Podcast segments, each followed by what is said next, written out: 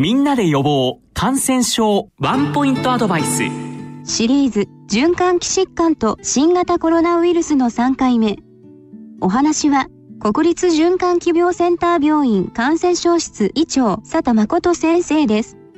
様々な循環器疾患と新型コロナウイルスとの関係性についてお話を伺っておりますが今回はまず血栓症との関係性からお話しいただけますか？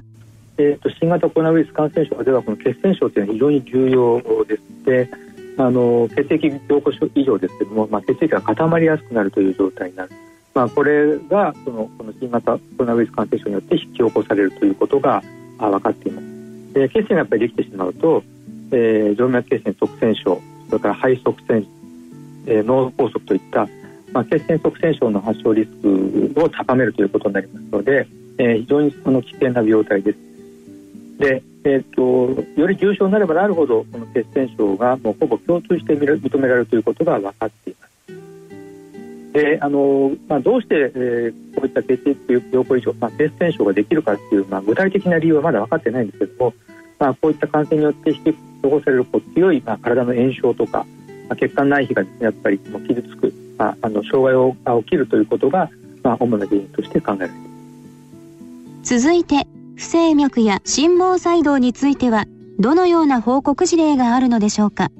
そうですね。不整脈もあの、まあ、他のあのウイルス感染症はももちろんあるんですけどもあのこの新型コロナウイルス感染症でもあの報告がありまして、まあ、その症状がですね、まあ、動機が主な症状だったという、まあ、新型コロナウイルス感染症もあったという報告もあります。ですから、えー、あ中国の報告ですけども、まあ、不整脈、ね、合併率は、まあ、17%。でより重症ですね、え集中治療室に入った方の重症例では44%ということですのでやはり重症化すればするほどこの不整脈の発症率も高くなるということが予想されます。川崎病との関係性についてはいかがでしょうか？えー、っと川崎病はあのこれ小児に見られる病気で、まあ、あの簡単に言うと、まあ、血管全身の血管の炎症が起こる病気です。であの症状としては発熱それから発疹皮膚の症状ですね。あといちごのようなこう舌ベロ例えば眼球結膜の充血、まあ、こういった症状を呈することなんですけども、えっと、これがですね、えー、っとまあ、小児というのはもともと新型コロナウイルス感には感染しにくいと言われているんですが実はその一部は重症化して、まあ、こういった川崎病のような症状を、まあ、呈するということが、えー、特に欧米の方から欧州から報告されています。で日本でもですね昨年の9月に、えー、国内では初となる新型コロナウイルス感染症の後にですね川崎病の症状が発症したということが報告されています。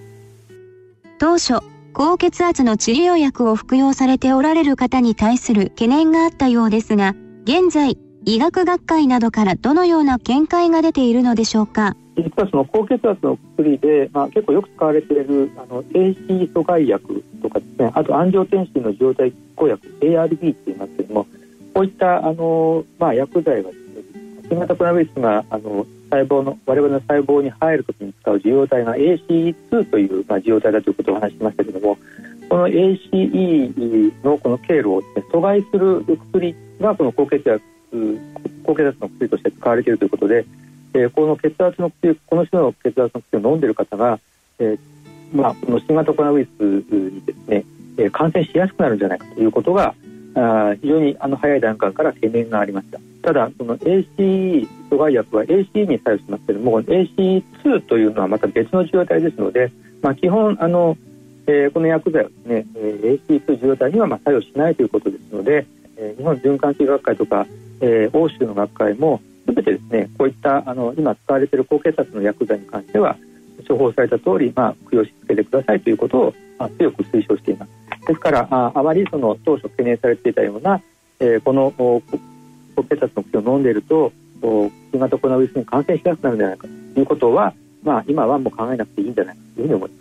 えー、まあ、この手の薬に関しては、まあ、今のところ安心して、えー、服用していただいていいんじゃないかというふうに思います。血圧高くなるとやっぱりあの脳卒中とか、まあ、脳出血の方ですので、まあ、そちらの方のリスクが高くなるということむしろそのあの血圧の薬は飲まない方がやっぱりあのリスクが高いですのであの服用していただいていいんじゃないかというふうに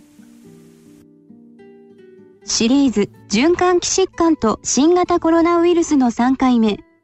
お話は国立循環器病センター病院感染症室医長佐田誠先生でした。